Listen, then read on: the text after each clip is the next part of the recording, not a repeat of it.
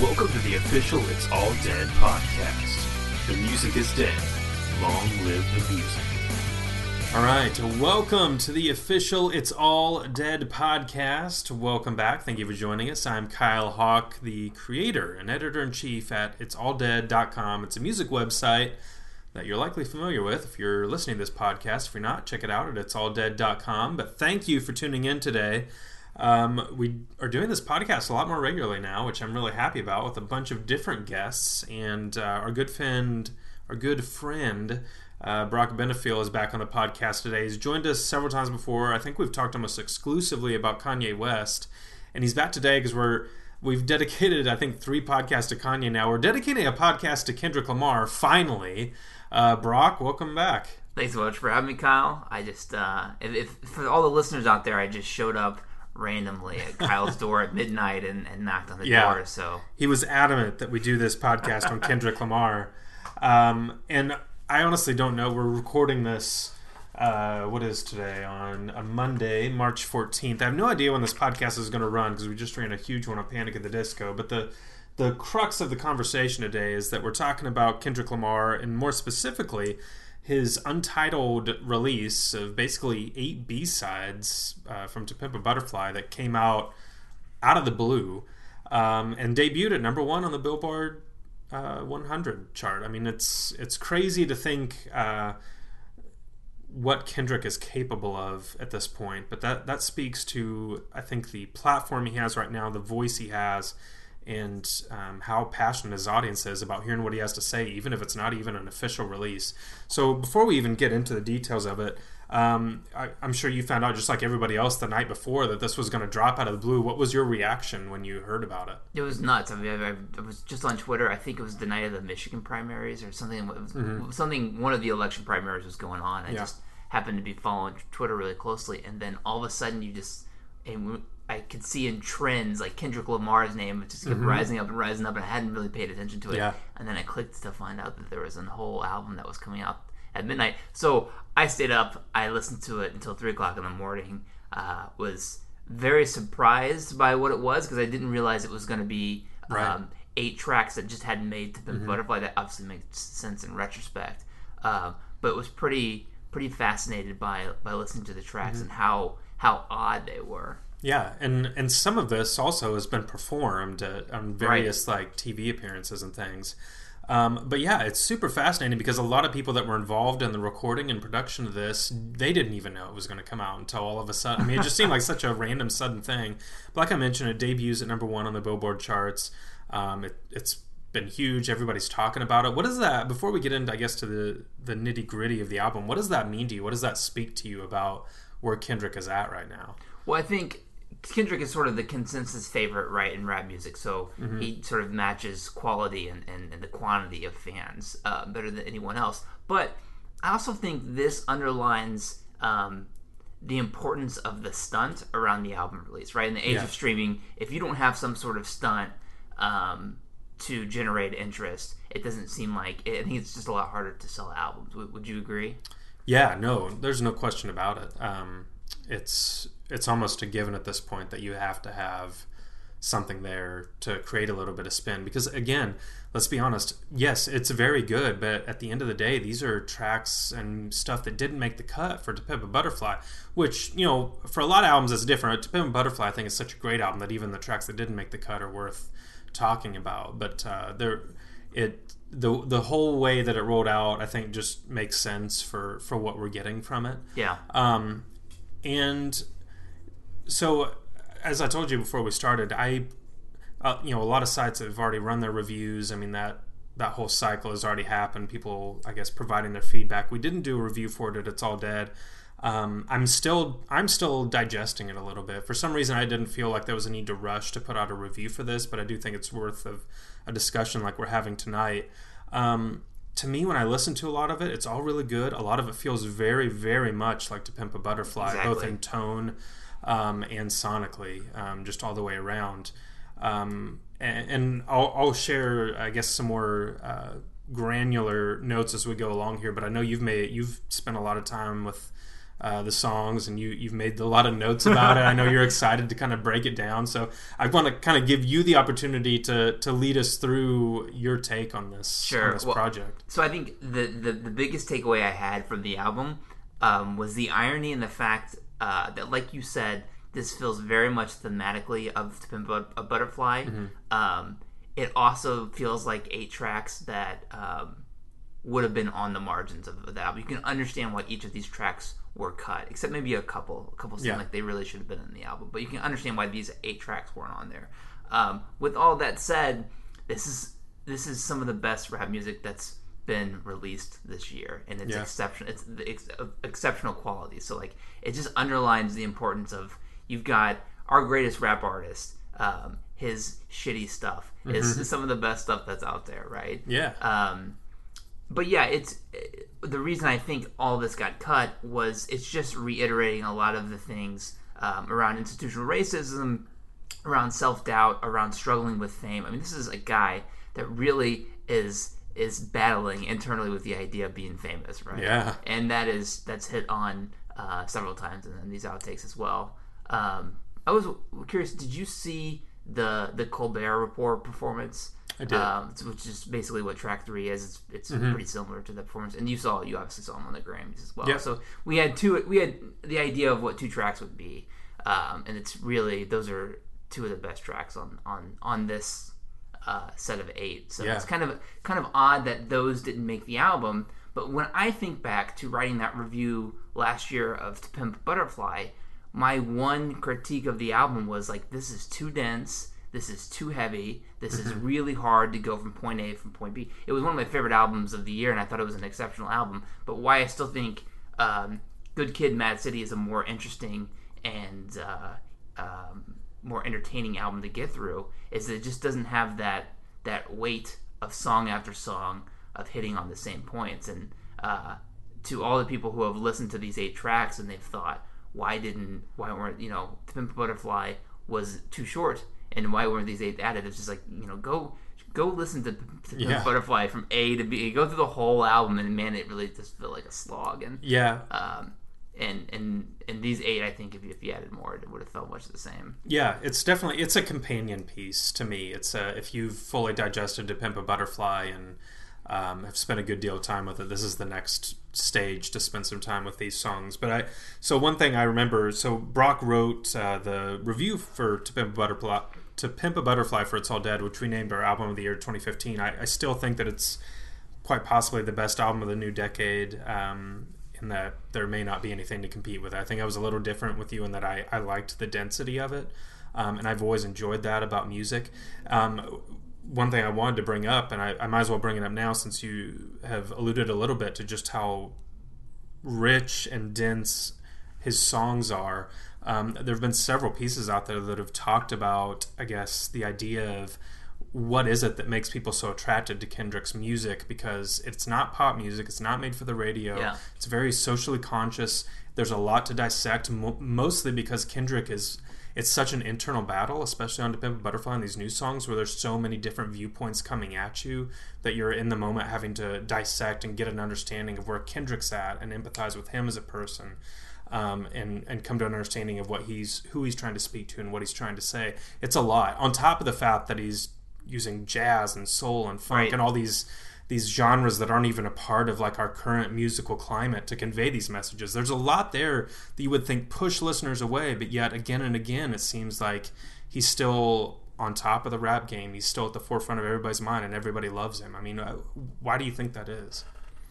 I just feel like in in this is the age of plurality, right? Like if we if we go if we if I jump in the car now and I turn on the radio, it's it's not likely I'm gonna hear a Kendrick Lamar song, but he's able to um, he's able to he's able to have those albums live on, and I think while listening like, to go back to to Pimp Butterfly, while listening to that album last summer may not have been the uh, the easy listening um, that like a, a good Drake album would be, right? It's it's so fun to to go back and revisit it. I thought Yeah.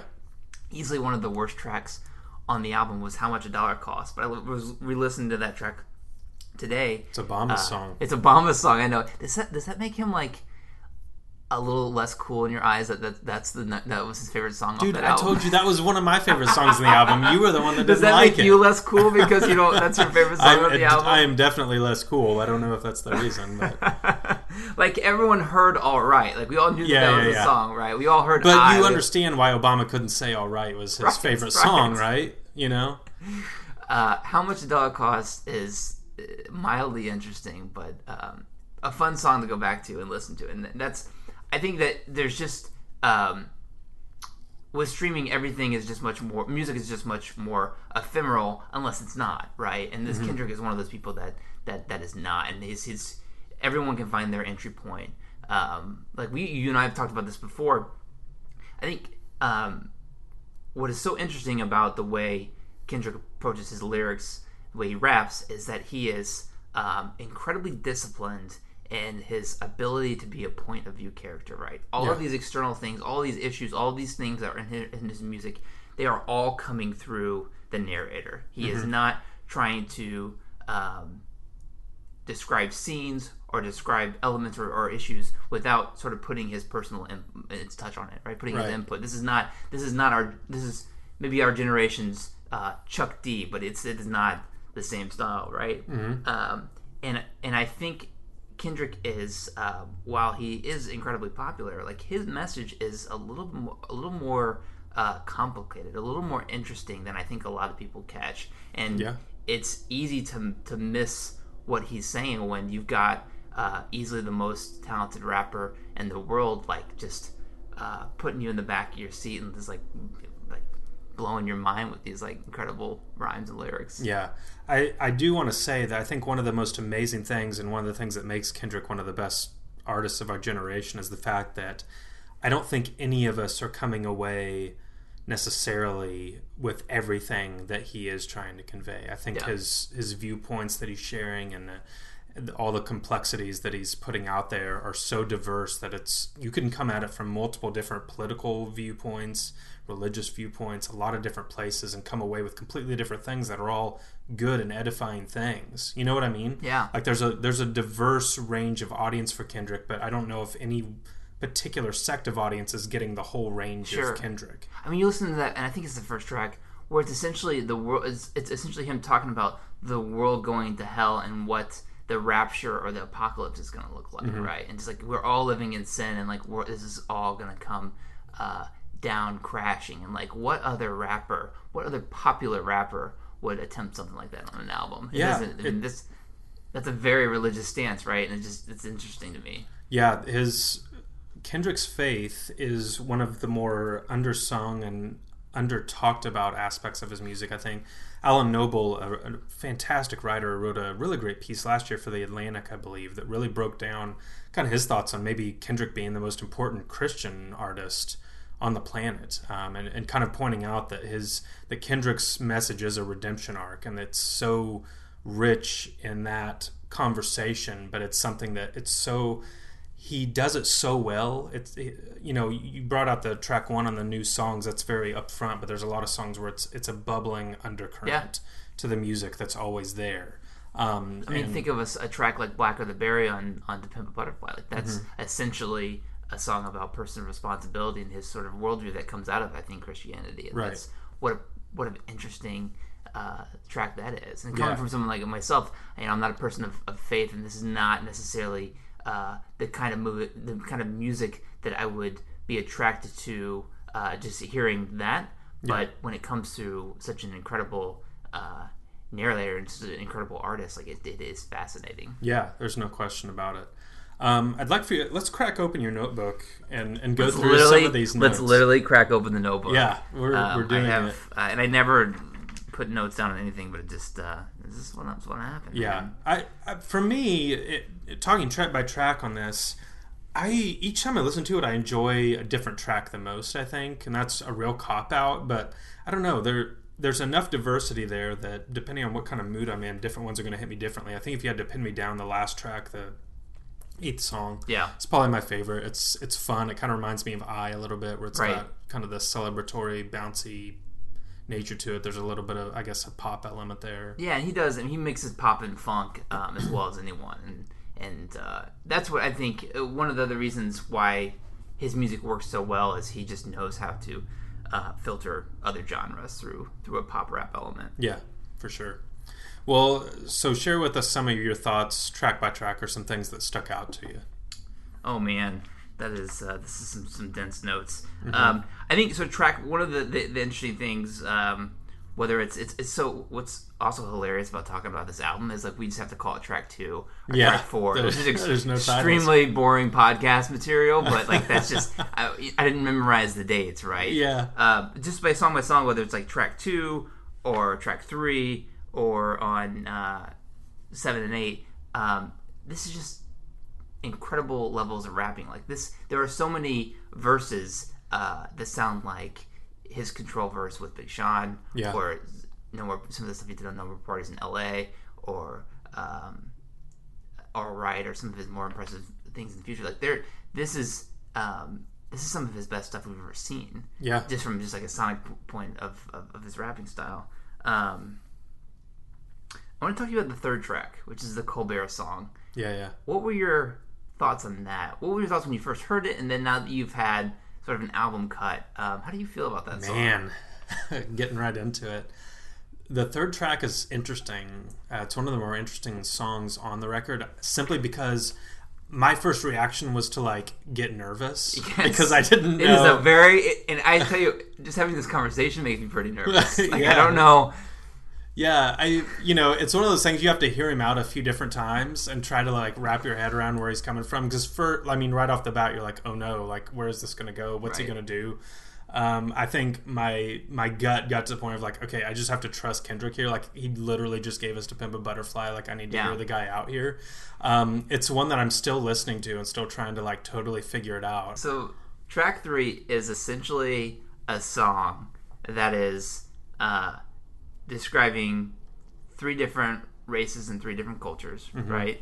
And telling them uh, since now Kendrick, now that Kendrick is successful, what they can add to his life, right? Right. Um, it then puts forth some exceptional, on the nose uh, racial stereotypes, Right. saying that the Asians can provide you peace of mind.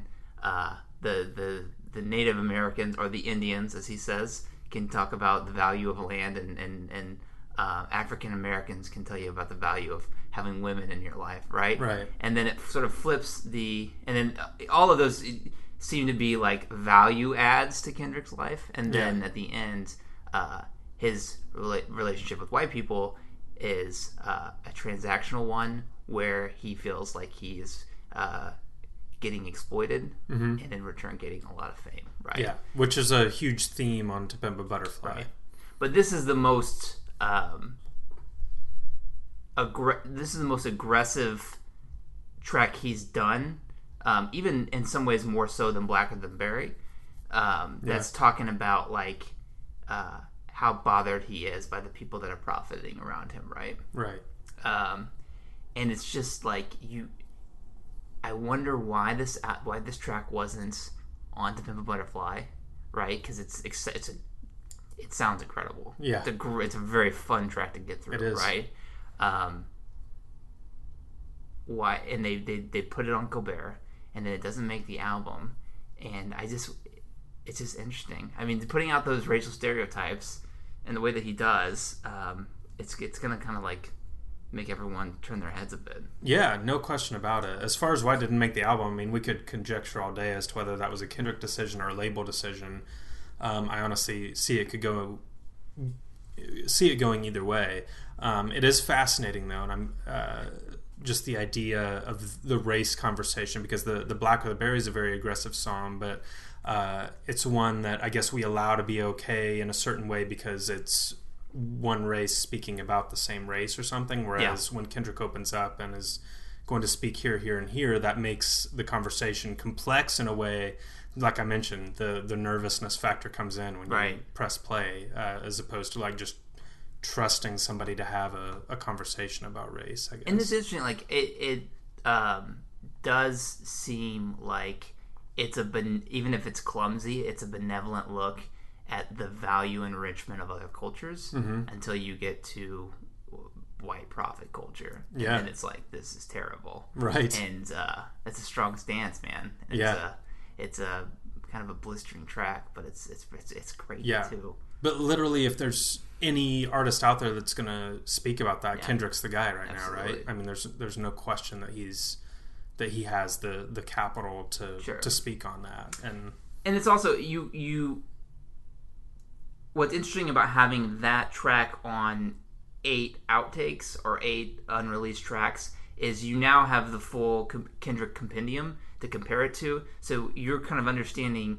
that the way he's making these albums the way he's making his music is essentially to take every single viewpoint right so it makes it a little less controversial when you know this guy's going to look in in all corners of the room and kind of just express like this is how i'm feeling at this moment this is how Yeah. i'm feeling at that moment that's one of the interesting things about the way the tracks are named on this album. It's, it's literally time stamped, right? Yeah. So it's just like this is what it felt like to be recording on April twenty eighth, two thousand fifteen. Yeah. And that's that's one of the that's one of the uh, benefits of having a really confusing track listing. Yeah, no question. it's fascinating. Um, I, I think we even joked about it upon the release of like, you know, in five years we're going to look back and be like, oh yeah, Untitled 2, 9, Right, 14, 14. I don't remember the dates. There's also that. like- there's this, also this little there's the conversation around like what actually those dates mean. Was that when they stopped working on the track? Was that when they started working on the track? Is that some sort of Yeah, mystery yeah, yeah. date that has some some hidden meaning to it that we haven't caught?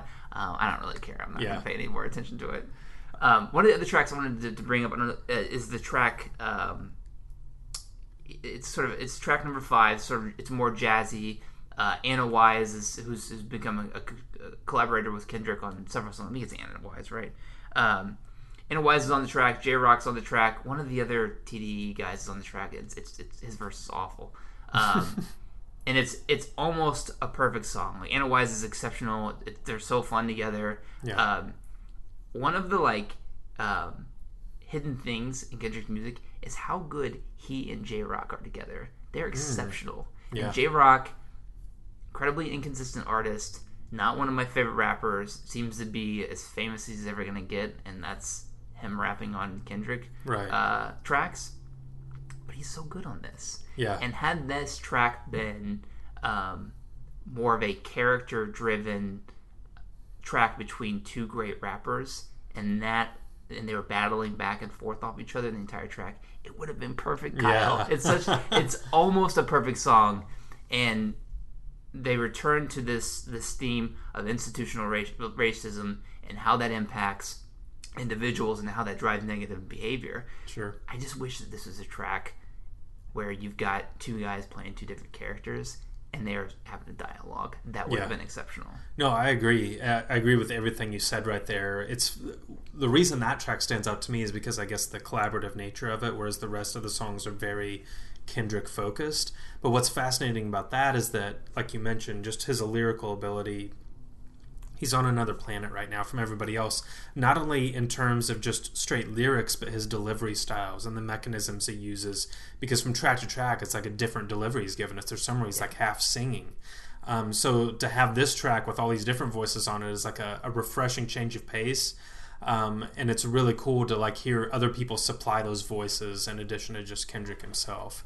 Um, but yeah, I think what you're saying kind of speaks to just a, the, another example of this is a B side that somebody decided, you know, two days before it came out to put out there a song that wasn't a perfect song. It's so close Um, to an A side. I mean, I wish I could have produced that track. It would have been so much fun. If only Brock had been in the studio.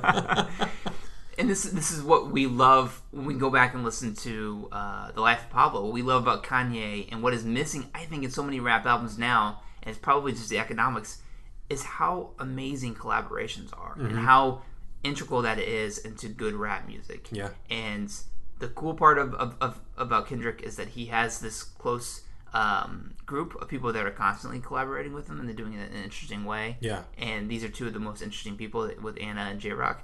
Um, but man, that's just it's it's so good when they get it right, and I wish more rappers uh, did more collaborations that were more inclusive, right? Rather than Yeah. just these these uh, collaboration albums between two artists. I kind of like mixing ingredients. Like it's so refreshing at the end of the album when when we when when CeeLo's on the album, right? Yeah. It's just so fun to, to hear something like that. Finally, get a chance to to sing on a Kendrick song. Well, I've got a hunch that Kendrick's next album will be more collaborative, and I'm only saying that simply because To Pimp a Butterfly is very much takes place inside the head of Kendrick. I mean, it, it doesn't make sense for a lot of other voices to be at play there.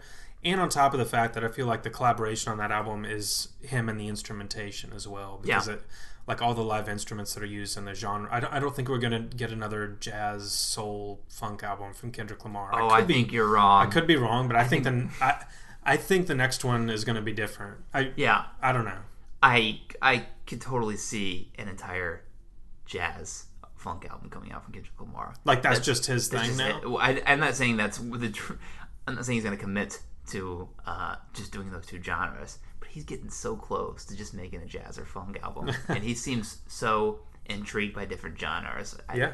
I don't think he's stepping away anytime soon. But that's a great point. I hadn't really thought about that. Clearly, "To Pimp a Butterfly" is the, as as personal as you can get in an album. Um, what was one of the other things that was interesting about Good Kid, Mad City? It just feels like Kendrick and his group of friends, right, sort of coasting through their late teens.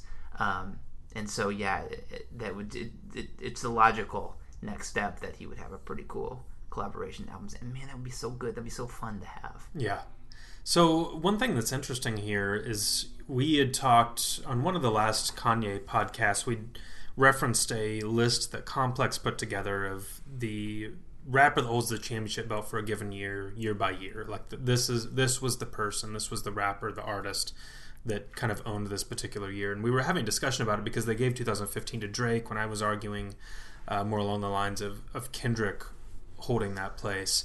Um, so here we go into 2016, and we're expecting to have a year where Kendrick has maybe disappeared somewhere. He's holed up in a studio, Yeah. or he's gone off somewhere else. It's just gonna. This is Drake's year, and Kanye put out an album. We'll hear from Kendrick, you know, 2017, 2018, and now all of a sudden, Kendrick's back in the discussion of being the guy for 2016. I mean, I don't know what are and and there's still a lot of year left. I mean, Sure. let's be clear, but a lot has happened already. We got a Kanye album, kind of. Yeah. Uh, we got a Kendrick album, kind of. We don't know what we're going to get from Drake. We don't know what we'll get from guys like uh, Chance or Childish Gambino or uh, whatever else may come. I mean, Yeah. how is the year shaping up for you in terms of that? it's fascinating how unimportant a month later um, the life of Pablo seems. It, it doesn't seem like it's really um, infiltrated many conversations since the album came out. Right. Still think it's an exceptional album. Um, I just think all the things that happened around it kind of killed the momentum. I am very surprised. Um, Summer 16 is that that's what I call the Drake song. Yep. Um, how boring and uninteresting that song is Yeah. um, I'm eager to see what he comes out by the, by the summertime. Um, and then Kendrick does this and owns the Grammys, and now he has a title belt. Yeah. So we'll see if he keeps it the rest of the year. I can't imagine him having a more interesting moment than he's had the last two months. It's been perfect. Yeah. So he's going to leave us for nine months now. It's hard to see someone in that not being around, Yeah. uh, kind of holding the title belt at the end of the year. There seems like there's going to be some great moments. But if it doesn't come on the Drake album, or if it doesn't come on the other two Kanye albums that are going to come out this year, I don't know. I don't know where it's going to come. Um, I'm particularly intrigued. I love Run the Jewels. Their third album is going to have a ton of anticipation. Also, Killer Mike has been on the forefront uh, politically with his support of Bernie Sanders, Dude. but also just being Yeah. he's just on every talk show, and he's he's had a, a platform in a way that um, he hasn't before, which is really interesting. And he was it's, it's two months ago. He's the person I thought would be sort of the title belt wearer at the end of the year. So it'll be interesting Yeah. to see where they go. But a lot of a lot of it's just going to depend on that Drake album, and Yeah. if we get more Kanye or if we get finished Kanye. two thoughts to bounce off there. One, uh, the thing about the Kanye album for me is my Tidal, my free Tidal month runs out in Yeah. like a couple days. Dude, and, renewing. and then what? You know what I mean? It's not like I mean I, I'm not gonna have access to the album anymore. So I'm not gonna listen unless that album gets released, I mean it's completely isolated itself from having a chance to be in talks of like making a big dent on this year, right? Right. I mean, I, how um, that album is just going to be defined by its delivery, it seems, and how no one was on Tidal, and Yeah. that was just one of the. I mean, that mixed with all the other controversy, you can't Of course. in any way overlook that. But yeah, everyone I've talked to that's actually listened to the album and are fans of Kanye or are familiar with his music, it's like this is wonderful Yeah. but it's hard um, it's hard to get a lot of generate a lot of enthusiasm around it, and it's it's increasingly problematic that like the one song they put out there as a single is famous, which is like the you know this is the spark of all the outrage around Kanye. Yeah, as yeah, it yeah. was. Um, it just doesn't seem like people. I think people are just exhausted of Kanye in a way that it's it's it's it's gotten into the fans as well. Yeah, I, I know a lot of people that would normally listen to a Kanye album that just haven't even gone near it for all of those reasons and because you know they don't even want to take the time to set up a Tidal account Right. especially after all that you know i mean some people may not have even even without all of the extracurricular things that uh, set an unfortunate tone before the release. Um, I also wanted to talk to you about Killer Mike because I know you're a huge fan of Run the Jewels. I really enjoy them as well, and it's been awesome to see Killer Mike kind of out there having a voice, being on some of these shows like you mentioned. Um, he's he's just an incredible guy. Um, wh- why do you think? I feel like Run the Jewels are big and like the underground, like what used to be sort of the backpacker hip hop scene. but Yeah. they're not it's strange to me that they don't have a bigger audience, especially because of Killer Mike. I just I, I don't know what is it that you think keeps them and him in particular from being at the forefront of these kinds of conversations. Probably because they've been around for so long. Uh, they're not young guys. This Mm-hmm. is not. Um, they've slowly built followings. I mean, you know, 12 years ago, Killer Mike was a pretty big rap star. Sure. Um, and I think there's nothing like there's no momentum around like people in their late 30s, right? Yeah. In, in, in rap music. So that's probably the main reason. But they've over the last two albums really have built a sizable au- audience in in a year where um, no one immediately takes the belt. This is where I think it could be interesting to have a, a smaller artist. Uh, our smaller group, like Run the Jewels, come to the forefront, especially in an election year where these guys are very political. Yeah, absolutely. And um, if Donald Trump is the Republican nominee and Killer Mike and El-P are in the studio making tracks, like Yeah. prepare to have some really interesting stuff come this Oh, fall. oh, absolutely. Yeah, we need They're, it. they're already talking about it on Twitter, and they Right. are hilarious. and they are cutting like all the all the reasons uh, white nationalists would have to like Donald Trump. Um, Right. They can come back with with the, the same cutting humor and the same uh, slams that Yeah, that the other side can. no question. um, I, I hope I didn't sidetrack this too much by jumping down that thread. Did you? I mean, you closed up the notebook. Did you have more to share about the the I have album? I about, you to know, about, you. about eleven more pages to share, so we can go track. We can go go into the liner notes. We can go track by track. And Just give us a couple more thoughts because I, I completely derailed this back into Kanye and other things. Although I did want to bring up Killer Mike, but Um, yeah, I think uh there's some interesting repetition in this album that we haven't. Um, I don't know if I've seen that before in Kendrick. Um, it sounds like sort of old Beanie Sigel, where he would just kind of repeat the same lines and and uh, use some inter- interesting verses that way. yeah, especially track two. I feel like Yeah. Um, we talked about the funk and jazz elements that happened. I, I it would have been cool to see a little bit more of that in, in the rejected album, in the rejected tracks. Um, but yeah, that's about that's about it, man. It, these are eight solid tracks, or seven solid tracks, really. Um, and it's it's it's cool to have it, especially when you this wasn't on anyone's radar. The Right. the idea of a new Kendrick album wasn't even conceivable because we had had one.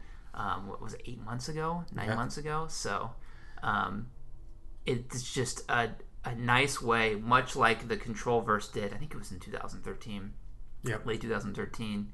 It's an it's a beautiful stunt to pull off um, with a group of tracks that is good enough to release. Not Yeah. good enough for an album, but really good enough to release, and just showcases like this is where I am, and this is where everyone else is, and these are my throwaway tracks, and everyone else can just eat off that. Yeah, I mean, who else are we talking about at this point that puts out this, like a, a track or an album of B sides, and Yeah. we're sitting here having the, a really important podcast conversation Sure. about it. Well, Drake. It's- I mean, Drake. Drake can do that with a mixtape, right? That's but it's um, not the same level. Yeah, like Drake not. is not anywhere near the conversation that Kendrick is having right, Right. now. I mean, it's it's just two different things, right? Sure. Which is fine.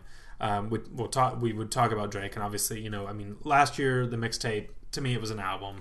Yeah. Uh, but regardless, um, they're both conversations to have. I'm just more fascinated by the Kendrick conversation, I guess. But the interesting thing about Drake and like why he won 2015 is that dude can have three walks, a couple singles, and like one double, and then hit a grand slam. And that's what everyone remembers from the year. And like Mm-hmm. Kendrick has a much on base, higher uh, on base and, and slugging percentage, The right? Baseball analogies. I love it. he's, hitting, he's hitting triples and home runs all game. Yeah. But Drake would just do that one thing, like a hotline bling, that's just that kind of pops and everyone Yeah. remembers for the year. So I've got a hunch he's going to do like the season finale of SNL or something. He's Yeah. going to come back and give us another one of those, and then he's going to drop the album. We're, we're going to have a summer of Drake. Like I feel very confident about that. But I I hope so, man, because that that the song that um the first one he released is so boring. yeah, It's just I'm not exceptionally fan. boring. I haven't listened to it again since the first time. yeah, I, I'll hear it every once in a while. I'll just come across it.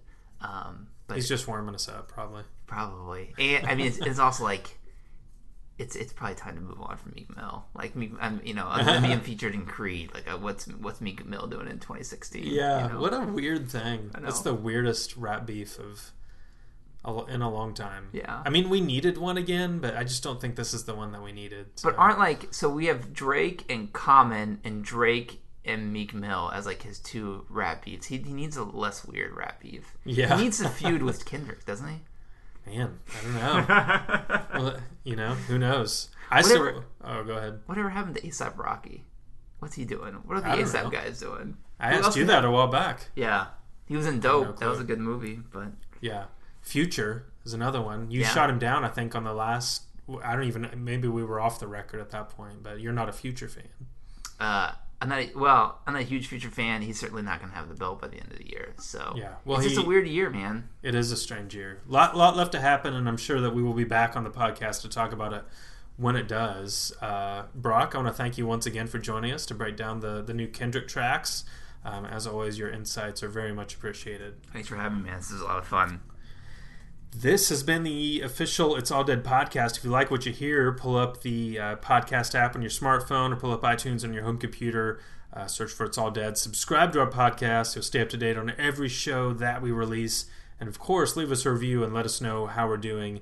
And uh, once you've done that, come check us out at it'salldead.com. I'm Kyle Hawk. Thank you so much for listening. That's it for now. We'll catch you next time. Thanks for listening to the official It's All Dead podcast. You can download our podcast at iTunes and find exclusive music news and content at www.itsalldead.com.